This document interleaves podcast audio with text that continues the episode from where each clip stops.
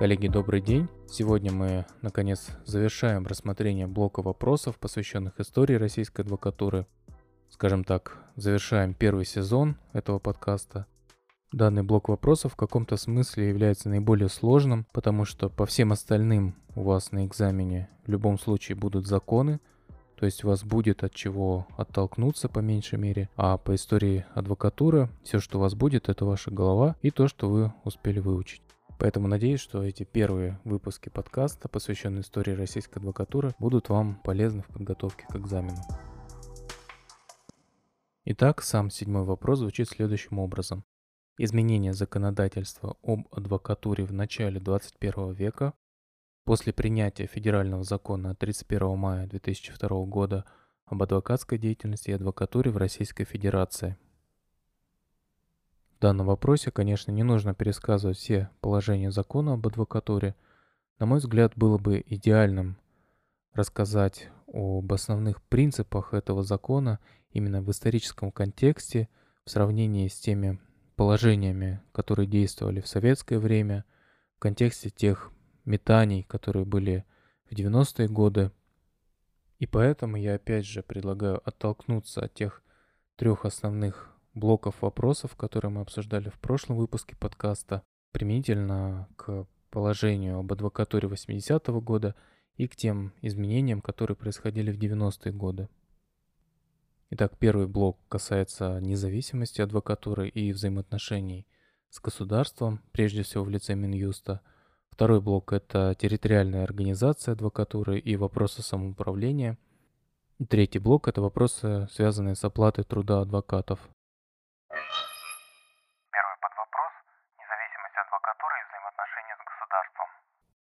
Уже в самом определении адвокатуры, которое дается в третьей статье закона, указываются принципы, на основе которых она действует, и в том числе говорится о принципах независимости, самоуправления и корпоративности. При этом адвокатура обозначается как институт гражданского общества, не входящий в систему органов государственной власти или местного самоуправления. Из этого определения видно, что наконец произошел возврат принципу независимости адвокатуры, прежде всего независимости от органов государственной власти, который был утрачен в тысяча девятьсот семнадцатом году, как мы помним. С этого момента Минюст теряет полномочия, которые ранее позволяли ему непосредственно вмешиваться в дела адвокатского сообщества. Кроме того, закон предусматривает и ряд гарантий независимости непосредственно адвоката. В частности, провозглашается, что вмешательство в адвокатскую деятельность либо препятствие этой деятельности каким бы то ни было образом запрещается. Адвокат не может быть наказан за мнение, которое он выразил при осуществлении адвокатской деятельности. А уголовное преследование адвоката осуществляется соблюдением определенных гарантий. Более подробно гарантии независимости адвоката описаны в восемнадцатой статье закона. И в целом нужно сказать, что, может быть, на сегодняшний день эти гарантии нам кажутся достаточно очевидными и естественными. Но в историческом контексте это достаточно существенное достижение. Из блока вопросов о дореволюционных адвокатах можно вспомнить, например, какое сильное давление со стороны государства оказывалось на Урусова в связи с его защитой по делу нечаевцев. В советское же время, особенно в ранний период, вообще вопрос о независимости адвокатов не ставился. Вместе с тем, несмотря на провозглашение принципа независимости адвокатуры, недопустимости непосредственного вмешательства в дела адвокатского сообщества со стороны государства, прежде всего в лице Минюста, наличие общего контроля за соблюдением законности в области адвокатуры не отменяется. И сосуществование таких, казалось бы, противоречащих друг другу идей объясняется следующим образом. С одной стороны, государство отказывается от управления адвокатурой. С другой стороны, государство гарантировало своим гражданам право на получение квалифицированной юридической помощи. И в связи с этим оно сохраняет за собой полномочия по участию в решении некоторых вопросов организации деятельности адвокатуры и по контролю за надлежащим исполнением адвокатами своих профессиональных обязанностей. То есть, несмотря на то, что контроль за соблюдением профессиональных обязанностей обеспечивается самим адвокатским сообществом, тем не менее, государство также оставляет за собой возможность осуществления контроля. Что касается полномочий Минюста, то здесь можно выделить, во-первых, достаточно технические функции, связанные с ведением реестра адвокатов. Это техническая функция, потому что никакие изменения в реестрах самостоятельно Минюст вносить не может, он просто отражает ту информацию, которая ему присылается из адвокатских палат. Выдача, собственно, удостоверений. После того, как вы сдадите экзамен успешно, примите присягу, то удостоверения сами будете получать в Минюсте. И э, полномочия, которые уже больше касаются контроля и, по большому счету, определенного вмешательства Минюста в организацию деятельности адвокатуры. Во-первых, два представителя Минюста входят в квалификационные комиссии в адвокатских палатах, которые принимают как раз квалификационный экзамен. Минюст вносит представление о прекращении статуса адвоката в адвокатскую палату. Если совет соответствующей адвокатской палаты игнорирует подобное представление, то Минюст уже получает возможность обратиться в суд с заявлением о прекращении статуса адвоката. Кроме того, Минюст может требовать проведения внеочередного собрания адвокатов с целью досрочного прекращения полномочий совета соответствующей палаты в случае, если этот совет нарушает требования федерального закона. То есть получается, что у Минюста нет полномочий по непосредственному управлению адвокатским сообществом, в отличие от э, советского Минюста, который, например, мог непосредственно повлиять на вопрос о том, кому быть адвокатом, кому не быть адвокатом, э, который имел существенное влияние на коллегии адвокатов, то есть аналоги сегодняшних адвокатских палат. Но, тем не менее, сегодняшний Минюст имеет возможность э, в конечном счете инициировать перед судом вопрос о лишении статуса какого-то адвоката, либо перед общим собранием адвокатов поставить вопрос о переизбрании Совета адвокатской палаты. И на этом можно переходить ко второму подвопросу. Второй подвопрос – территориальная организация адвокатуры и самоуправление адвокатского сообщества. Как мы помним, в советское время действовал строго территориальный принцип организации адвокатского сообщества, а именно один, в кавычках, субъект федерации, в данном случае область или край, или автономная республика, и одна коллегия. То есть коллегия – это аналог, получается, дореволюционного Совета присяжных поверенных и сегодняшней адвокатской палаты. В девяностые годы произошел отход от такого строго территориального принципа, когда стали создаваться параллельные коллегии, и установился вот своего рода плюрализм в вопросе о том, где можно получить корочку адвоката. Если не получилось в одной коллегии, то можно было теоретически обратиться в другую коллегию. В действующем законе об адвокатуре произошел возврат к традиционному территориальному принципу, при котором в качестве органа адвокатского самоуправления были созданы адвокатские палаты, и они создавались в каждом субъекте федерации по принципу «один субъект, одна палата». И все эти палаты формировали, в свою очередь, Федеральную палату адвокатов как высший орган адвокатского самоуправления. При этом существовавшие ранее коллегии адвокатов не упразднялись. Как мы помним, в девяностые годы они все больше приобретали черты таких огромных юридических фирм, скорее, чем органов адвокатского самоуправления. И, собственно, в таком ключе они продолжили существовать до сегодняшнего дня. При этом адвокатские палаты уже конструировали строго как органы адвокатского самоуправления, и вопросы, собственно, юридического бизнеса никак не касались уже адвокатских палат. И, кстати, как мы помним, в советское время коллегии адвокатов учреждали юридические консультации, в рамках которых уже адвокаты и осуществляли адвокатскую деятельность. В данном случае юридические консультации также сохраняются, и учреждаются они уже адвокатскими палатами, но уже только в специфических ситуациях, когда на территории определенного судебного района недостаточное количество адвокатов, а именно менее двух на одного федерального судью.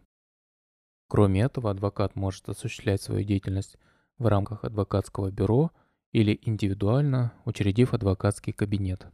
В этом смысле определенная ясность и четкость была внесена в вопрос о формах адвокатских образований. Как мы помним, в девяностые годы был, опять же, и плюрализм в этом вопросе, когда создавались фирмы, бюро и так далее, самые разнообразные формы адвокатских образований.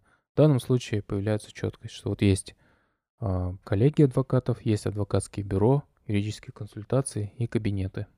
Кроме того, в данном подвопросе важно упомянуть и тот значимый факт, что впервые в этом законе появляется определение такого термина, как адвокат. То есть тот, кто получил статус в установленном законном порядке и право на осуществление адвокатской деятельности. Определение можно посмотреть во второй статье закона, и смысл этого в том, чтобы исключить возможность какого-то расширительного толкования адвоката, какое по факту имело место в начале девяностых годов, когда порой к адвокатам приравнивались частно практикующие юристы. Третий подвопрос – оплата труда адвокатов. Конечно, в законе об адвокатуре уже не могло идти речи о регулировании размера оплаты адвокатов. Понятно, что еще в девяностые годы произошел переход полностью на рыночное начало в этом вопросе. Определенные изменения по сравнению с советским положением об адвокатуре произошли в вопросе об оказании юридической помощи бесплатно. Если советское положение просто детально регламентировало и перечисляло те случаи, когда такая помощь оказывается бесплатно, то в законе об адвокатуре в двадцать шестой статье устанавливается, что, во-первых, соответствующее лицо должно иметь среднедушевой доход ниже прожиточного минимума, и, во-вторых, опять же, подпадать под определенную категорию, которая перечислялась непосредственно в этой статье. Это ситуации, когда взыскиваются алименты, возмещается вред, причиненный смертью кормильца, или вред от увечья, перечисляются ветераны Великой Отечественной войны, пострадавшие от политических репрессий, а также граждане при составлении заявлений о назначении пенсии или пособий. В дальнейшем, а именно в две тысячи одиннадцатом году, уже был принят федеральный закон о бесплатной юридической помощи, и, соответственно, статья двадцать шесть закона об адвокатуре была изменена, и все детальные уже э, случаи, при которых граждане имеют право на получение бесплатной юридической помощи, перечисляются теперь в данном законе. Их перечень существенно был расширен по сравнению с первоначальной редакцией двадцать шестой статьи закона об адвокатуре. Соответственно, более детальную информацию можно взять из этого закона, и тем более, что в дальнейшем будет отдельный специальный вопрос, посвященный бесплатному оказанию юридической помощи. Сейчас же можно несколько слов сказать о том, что в соответствии с законом об адвокатуре государство, получается, в нескольких разных формах может, скажем так, участвовать вообще в организации оказания юридической помощи. Во-первых, это система бесплатного оказания юридической помощи, которую мы сейчас обсудили, то есть она существует для специальной категории социально незащищенных граждан, которым за счет государства оказывается такая помощь, а именно адвокатские палаты публикуют списки адвокатов, которые участвуют в специальной системе оказания бесплатной юридической помощи и которым труд оплачивается за счет государства. Вторая ситуация, с которой теоретически может возникать определенная путаница, связана с защитой по уголовным делам по назначению. В этом отношении, кстати, также особой новизны не было, то есть защита по назначению как была в советское время, так и осталась. То есть она касается прежде всего, конечно же, уголовных дел и ситуации, когда у обвиняемого нет защитника по соглашению, и государство обязано просто в силу смысла вот этого уголовного процесса предоставить ему защитника. И третья ситуация – это учреждение юридических консультаций, то есть в случаях, когда на определенной территории недостаточно адвокатов, орган исполнительной власти, соответственно, вносит представление в адвокатскую палату об учреждении такой юридической консультации, и, соответственно, государство в таких случаях может оказывать помощь чисто в организационном плане, то есть предоставляя помещение, но также и в финансовом, и сами палаты могут выплачивать адвокатам дополнительные вознаграждения. Соответственно, по крайней мере, у меня при первом знакомстве все эти три ситуации как-то смешивались, и в целом вот воспринимались как нечто, связанное с, в кавычках, бесплатным оказанием юридической помощи. Опять же, в данном вопросе у вас перед глазами уже будет закон, что гораздо упрощает задачу. И, во-вторых, все последующие вопросы, касающиеся уже, собственно, организации адвокатуры по действующему закону, будут детально разбираться в дальнейших блоках, поэтому после их уже изучения вам будет гораздо проще отвечать на данный вопрос из э, истории адвокатуры. На этом мы завершаем, в кавычках, первый сезон нашего подкаста. Мы рассмотрели все вопросы, посвященные истории развития адвокатуры. В общей сложности у нас получилось девять выпусков по этому блоку. Благодарю всех за внимание, за отзывы, которые оставляете к выпускам подкаста. И всем удачи на экзамене!